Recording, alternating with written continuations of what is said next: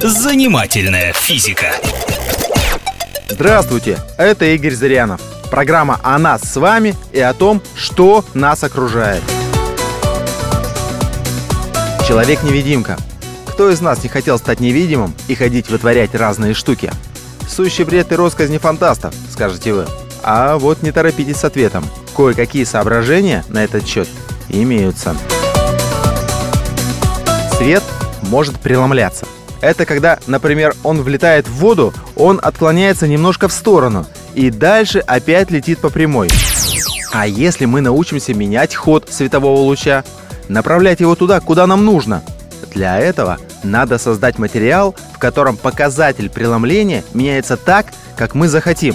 В таком материале свет будет двигаться по заданному направлению и извиваться, подобно змейке.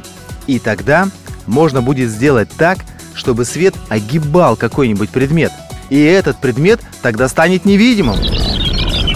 Сделав плащ из такого материала, мы получим плащ-невидимку. Если мы втыкаем палку посреди реки, река ее огибает и течет дальше. И уже через метр вниз по течению ничего не будет напоминать, что здесь была палка. Также и свет будет огибать объект, который обернут в плащ-невидимку. Существование таких материалов было предсказано советскими физиками еще в 1967 году. Но тогда считалось, что это противоречит законам оптики.